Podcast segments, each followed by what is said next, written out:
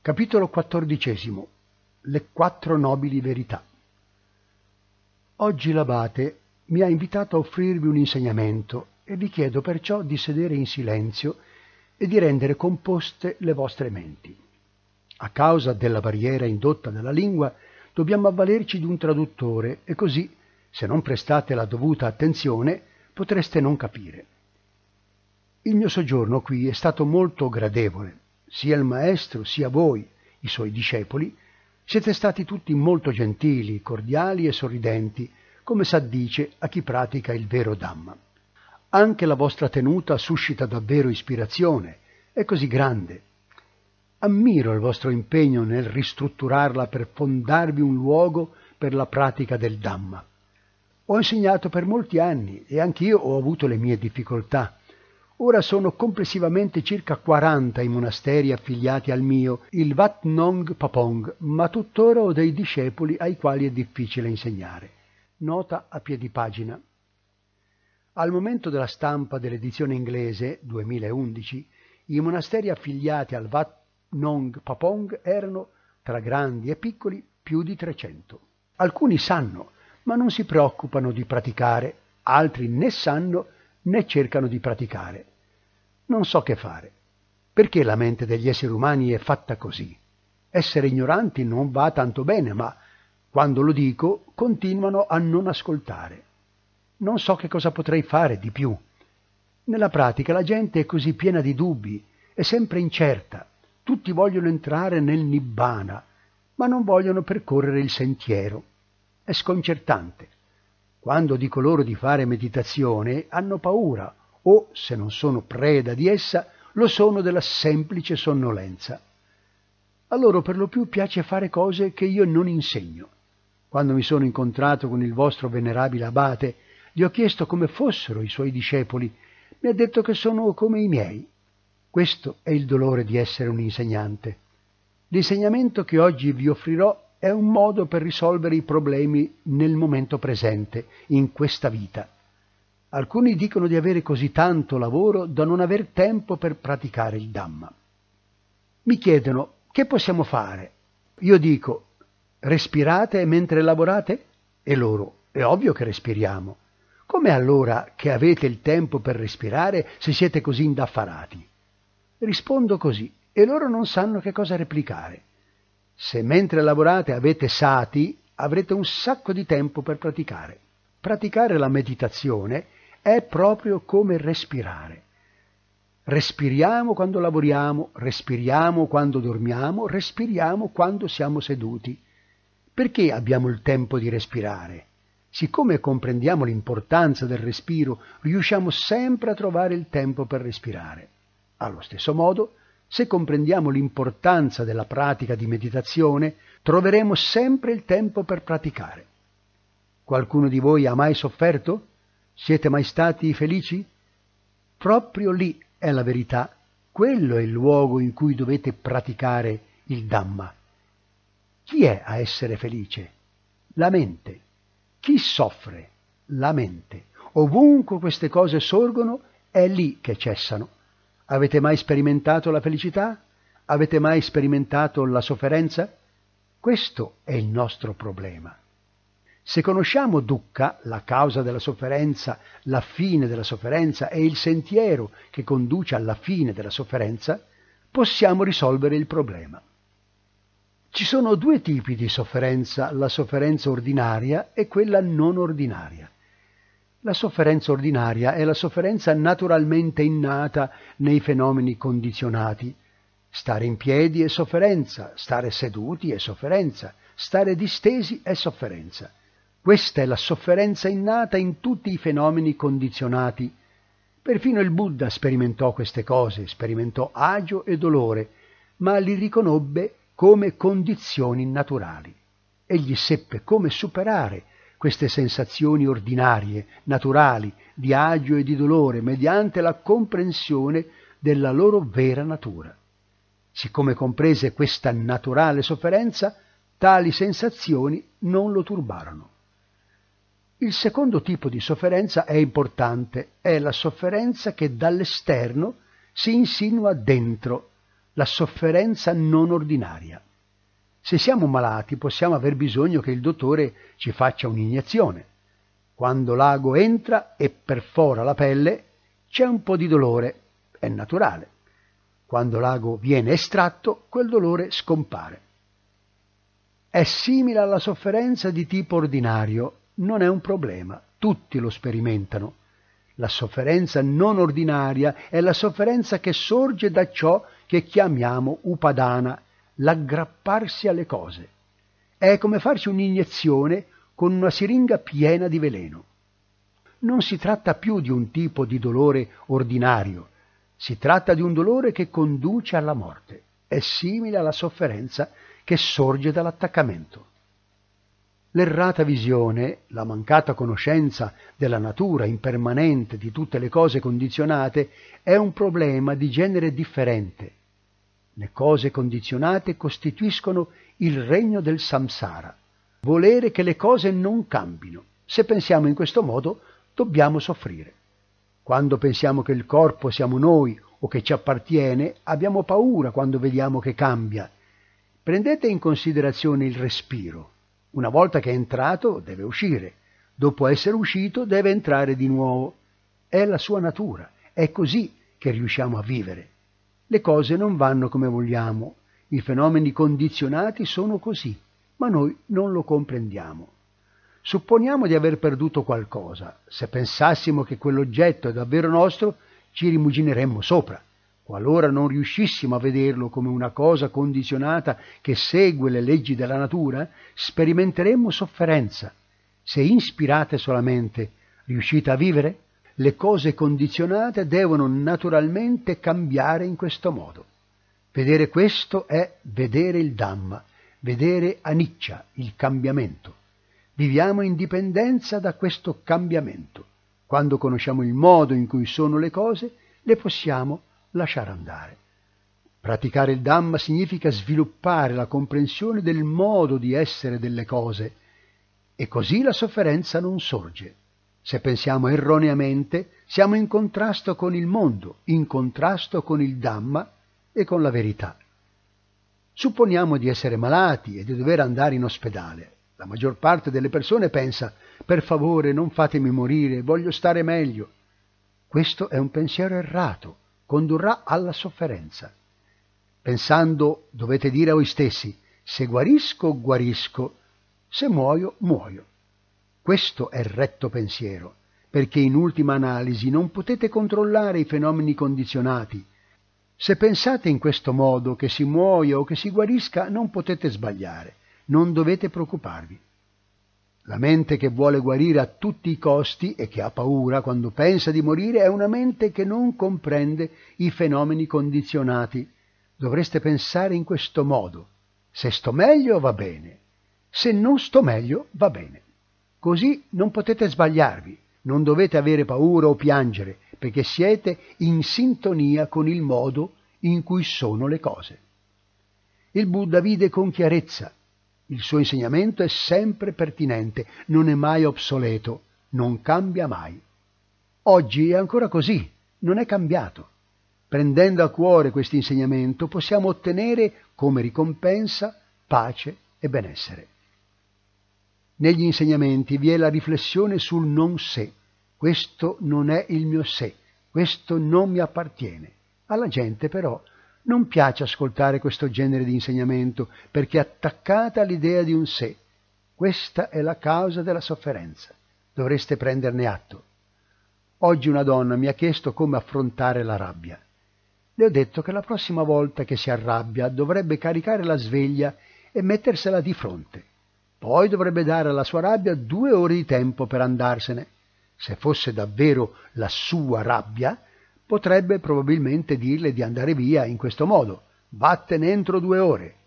Ma la rabbia non è ai nostri ordini, a volte dopo due ore è ancora lì, altre volte in un'ora se n'è già andata. Attaccarsi alla rabbia come se fosse un possesso personale causerà sofferenza. Se ci appartenesse davvero, dovrebbe obbedirci. Se non ci obbedisce, significa che ci stiamo ingannando sia che la mente ami, sia che la mente odi, non ci cascate, è tutto un inganno. Qualcuno di voi si è mai arrabbiato? Quando siete arrabbiati ci si sente bene o male? Se ci si sente male, perché non gettate via quella sensazione? Perché disturbarsi a tenerla? Come si può dire di essere saggi e intelligenti se ci attacchiamo a cose di questo genere? Quante volte la mente vi ha ingannato con la rabbia da quando siete nati fino ad ora?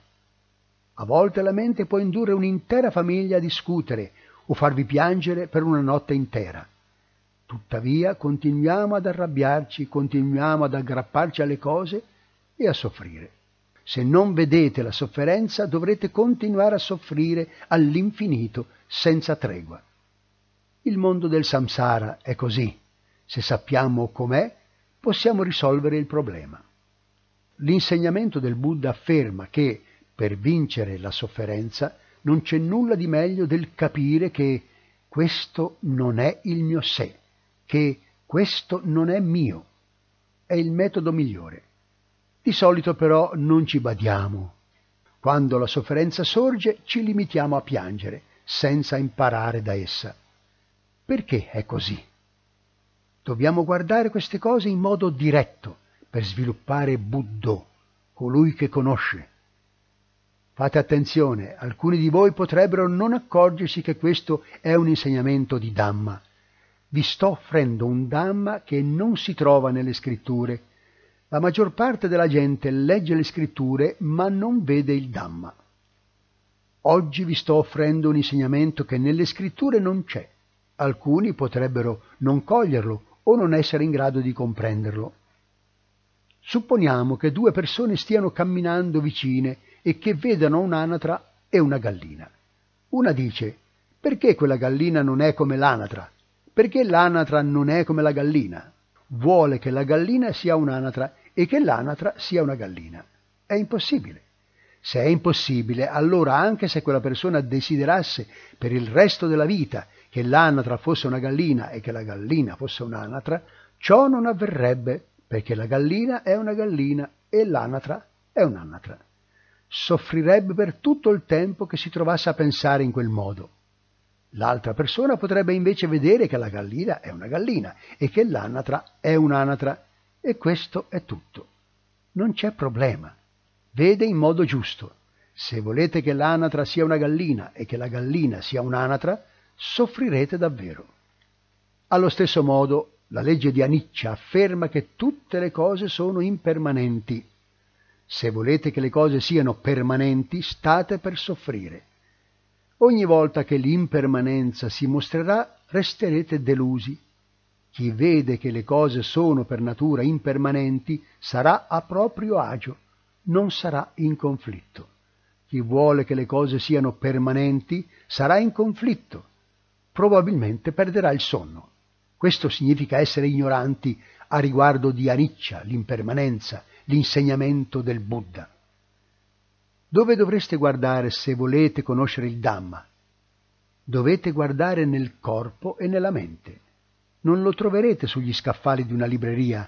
Per vedere davvero il Dhamma dovete guardare all'interno del vostro corpo e della vostra mente. Ci sono solo queste due cose. La mente non è visibile con gli occhi fisici, deve essere vista con l'occhio della mente. Prima che il Dhamma possa essere compreso, dovete sapere dove guardare. Il Dhamma che è nel corpo deve essere visto nel corpo. E con cosa guardiamo il corpo? Guardiamo il corpo con la mente. Non troverete il Dhamma guardando in qualsiasi altro posto, perché sia la felicità sia la sofferenza sorgono proprio lì. Avete visto la felicità sorgere tra gli alberi? Oppure nei fiumi o nelle condizioni meteorologiche? Felicità e sofferenza sono sensazioni che sorgono nei nostri stessi corpi e nelle nostre stesse menti. Per questa ragione il Buddha ci dice di conoscere il Dhamma proprio qui. Il Dhamma è proprio qui, dobbiamo guardare proprio qui. Un insegnante può dirvi di guardare il Dhamma nei libri, ma se pensate che è lì che davvero si trova il Dhamma, non lo vedrete mai. Dovete riflettere su quegli insegnamenti interiormente, dopo aver guardato nei libri. Allora potete comprendere il Dhamma. Dov'è che il vero Dhamma esiste? Esiste proprio qui, in questo nostro corpo e in questa nostra mente. Questa è l'essenza della pratica di contemplazione. Quando faremo così, nelle nostre menti sorgerà la saggezza. Quando nelle nostre menti c'è saggezza, ovunque guardiamo c'è il Dhamma. Vedremo sempre Aniccia, Dukkha e Anatta. Aniccia significa transitorietà. Se ci attacchiamo alle cose, che sono transitorie, dobbiamo soffrire. Sono Dukkha, perché esse non sono noi o nostre, sono Anatta. Questo però non lo vediamo, vediamo sempre le cose come se fossero noi stessi e ci appartenessero. Questo significa che non vediamo la verità della convenzione. Dovreste capirle le convenzioni. Ad esempio, tutti noi qui seduti abbiamo dei nomi. I nostri nomi sono nati con noi o ci sono stati assegnati in seguito. Capite? È una convenzione. Le convenzioni sono utili? Certo che lo sono. Supponiamo che ci siano quattro uomini A, B, C e D devono tutti avere dei nomi che li individuino per esigenze di comunicazione e lavorative. Se volessimo parlare con il signor A, potremmo chiamare il signor A e lui arriverebbe, non gli altri. Questa è l'utilità della convenzione. Quando guarderemo in profondità, vedremo che in realtà lì non c'è nessuno. Vedremo la trascendenza. C'è solo terra, acqua, fuoco e vento, i quattro elementi. Questo è tutto quel che c'è in questo nostro corpo. Però, a causa del potere di attaccamento di Attavadupadana, non vediamo le cose in questo modo. Nota a piedi pagina. Attavadupadana, l'attaccamento all'idea di un sé, è una delle quattro basi dell'attaccamento. Si veda Upadana nel glossario. Se guardassimo con chiarezza, vedremmo che non c'è poi molto in ciò che chiamiamo persona. La parte solida è l'elemento terra, la parte fluida è l'elemento acqua, la parte che fornisce il calore è l'elemento fuoco. Se scomponiamo le cose, vediamo che c'è solo terra, acqua, fuoco e vento.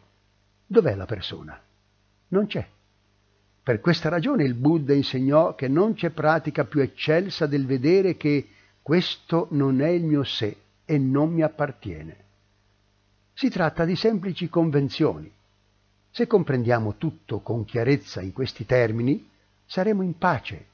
Se nel momento presente comprendiamo la verità dell'impermanenza, che le cose non sono il nostro sé né ci appartengono, quando si disintegrano siamo in pace con esse, perché non appartengono comunque a nessuno. Sono semplicemente elementi fatti di terra, acqua, fuoco e vento.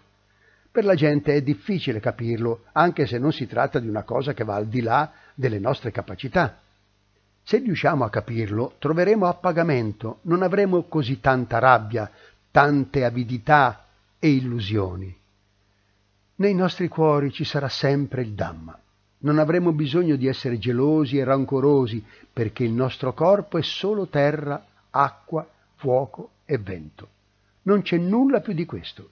Quando accetteremo questa verità, vedremo la verità dell'insegnamento del Buddha. Se potessimo vedere la verità dell'insegnamento del Buddha, non avremmo bisogno di così tanti insegnanti. Non sarebbe necessario ascoltare gli insegnamenti tutti i giorni. Quando comprendiamo, facciamo semplicemente quello che ci viene richiesto. Quel che rende così difficile insegnare alla gente è che essa non accetta l'insegnamento e discute con gli insegnanti e con l'insegnamento. Di fronte all'insegnante le persone si comportano un po' meglio, ma alle sue spalle diventano ladri. È davvero difficile insegnare alla gente. Le persone in Thailandia sono così, ecco perché hanno bisogno di così tanti insegnanti. Siate attenti. Se non siete attenti non vedrete il Dhamma. Dovete essere circospetti, prendere l'insegnamento e considerarlo per bene. È bello questo fiore? Vedete la bruttezza dentro questo fiore? Per quanti giorni sarà bello?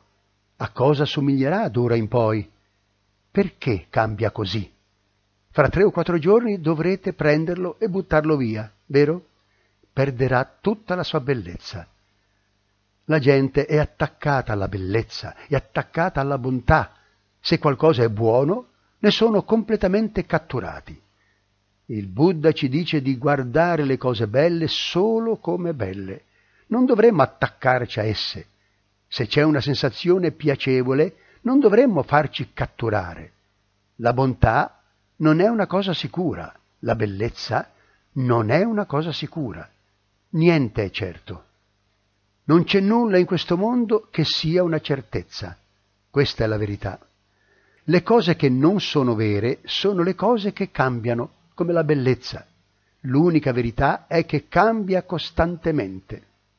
Se crediamo che le cose siano belle, quando la loro bellezza svanisce, anche la nostra mente perde la sua bellezza. Quando le cose non sono più buone, anche la nostra mente perde la sua bontà. Quando si distruggono o si danneggiano, soffriamo perché ci siamo attaccati a esse come se fossero nostre. Il Buddha ci dice di vedere che queste cose sono mere costruzioni della natura. La bellezza appare e dopo non molti giorni svanisce.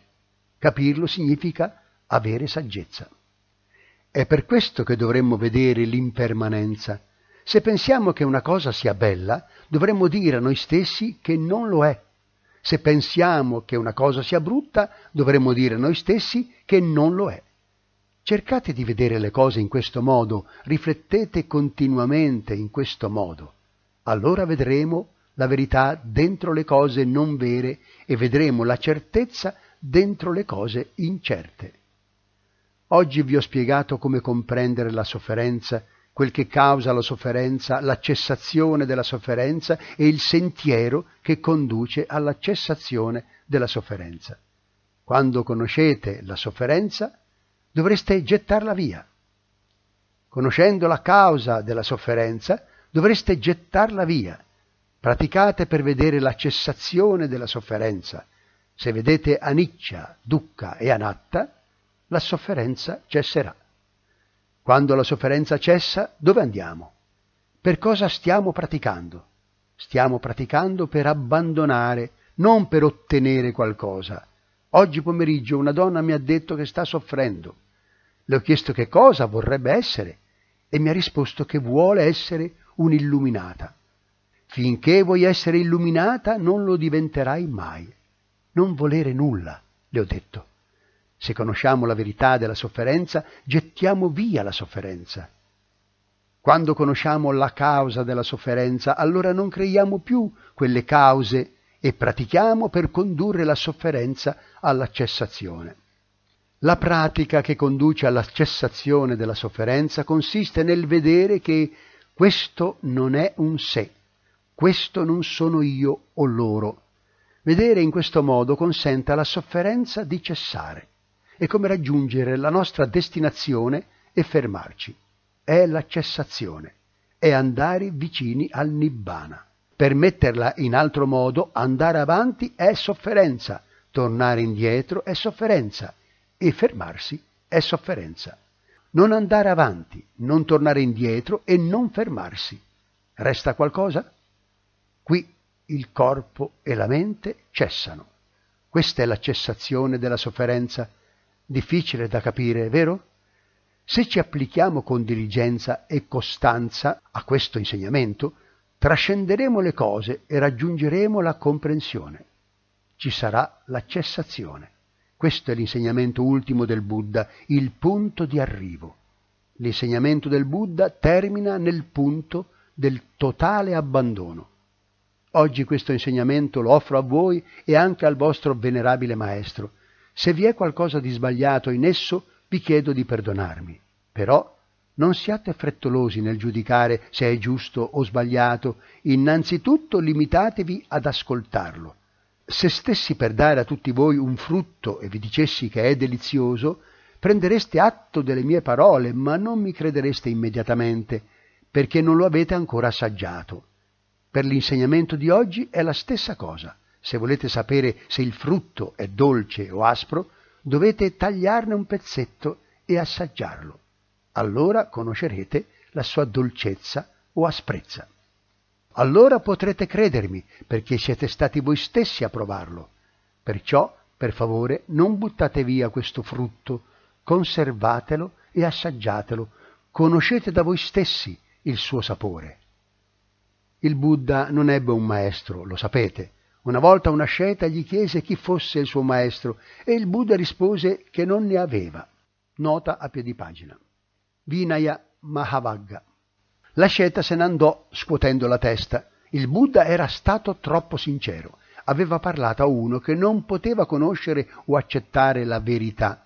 Per questo vi dico di non credermi. Il Buddha disse che credere semplicemente agli altri è stolto, perché in ciò non vi è chiara conoscenza. Ecco perché il Buddha disse non ho maestro. Questa è la verità. Dovreste però guardarla nel modo giusto. Se la fraintendete, mancherete di rispetto al vostro insegnante. Non andate in giro dicendo non ho maestro. Dovete fidarvi del vostro insegnante quando vi dice ciò che è giusto e ciò che è sbagliato e poi praticare di conseguenza. Oggi per noi è un giorno fortunato. Ho avuto l'opportunità di incontrare tutti voi e il vostro venerabile maestro. Viviamo così lontani. Non dovreste pensare che ci si sia potuti incontrare così. Credo che ci debba essere una qualche ragione speciale che ci abbia consentito di incontrarci in questo modo. Il Buddha insegnò che tutto ciò che sorge deve avere una causa. Non dimenticatelo. Ci deve essere una qualche causa. Forse in un'esistenza precedente eravamo fratelli e sorelle in una stessa famiglia. È possibile. Un altro insegnante non è arrivato, ma io sì. Perché? Forse stiamo creando delle cause in questo stesso momento. Anche questo è possibile. Vi lascio tutti con questo insegnamento. Vi auguro di essere diligenti e infaticabili nella pratica. Non c'è niente di meglio della pratica del Dhamma. Il Dhamma sostiene tutto il mondo. Oggigiorno la gente è confusa perché non conosce il Dhamma. Se abbiamo il Dhamma con noi saremo appagati. Sono felice di aver avuto questa opportunità di aiutare voi e il vostro venerabile insegnante a sviluppare la pratica del Dhamma. Vi lascio con un augurio che nasce dal profondo del cuore. Domani partirò. Non so esattamente per dove. È naturale. Quando c'è un arrivo ci deve essere una partenza. Quando c'è una partenza ci deve essere un arrivo. Così è il mondo. I cambiamenti nel mondo non dovrebbero farci gioire troppo o turbarci. C'è la felicità e poi c'è la sofferenza. C'è la sofferenza e poi la felicità. C'è il guadagno e poi la perdita. C'è la perdita e poi il guadagno. È così che vanno le cose. Ai suoi tempi il Buddha stesso non piaceva ad alcuni discepoli perché li esortava a essere diligenti, a essere attenti. Quelli che erano pigri lo temevano e provavano risentimento nei suoi riguardi. Quando egli morì, alcuni discepoli piansero e si afflissero perché non ci sarebbe più stato il Buddha a guidarli. Non si trattava comunque di discepoli intelligenti. Altri erano compiaciuti e sollevati perché non avrebbero più portato sul groppone il Buddha che diceva loro cosa fare. Altri ancora erano equanimi, riflettevano sul fatto che quanto sorge deve, per naturale conseguenza, svanire. Tre erano i gruppi di discepoli. Con quale gruppo vi identificate? Volete appartenere a quello dei compiaciuti o a quale altro? I discepoli che facevano parte del gruppo di chi pianse quando il Buddha morì non avevano ancora compreso il Dhamma. Il secondo gruppo era composto da chi era risentito con il Buddha. Egli proibiva sempre a costoro di fare quel che volevano. Vivevano nella paura del suo sdegno e dei suoi rimproveri, e così, quando morì, si sentirono sollevati. Oggigiorno le cose sono molto diverse. È possibile che l'insegnante che sta qui abbia dei discepoli che nutrono risentimento nei suoi riguardi. Potrebbero anche non mostrarlo, ma è nelle loro menti. È normale per chi ha ancora delle contaminazioni provare questo tipo di sentimenti. Anche il Buddha aveva persone che lo odiavano. Io stesso ho discepoli che sono risentiti con me. Io dico loro di rinunciare alle cattive azioni, ma loro se le tengono care. Perciò mi odiano. Un sacco di gente è così. Tutti coloro che fra voi sono intelligenti possano diventare stabili nella pratica del Dhamma.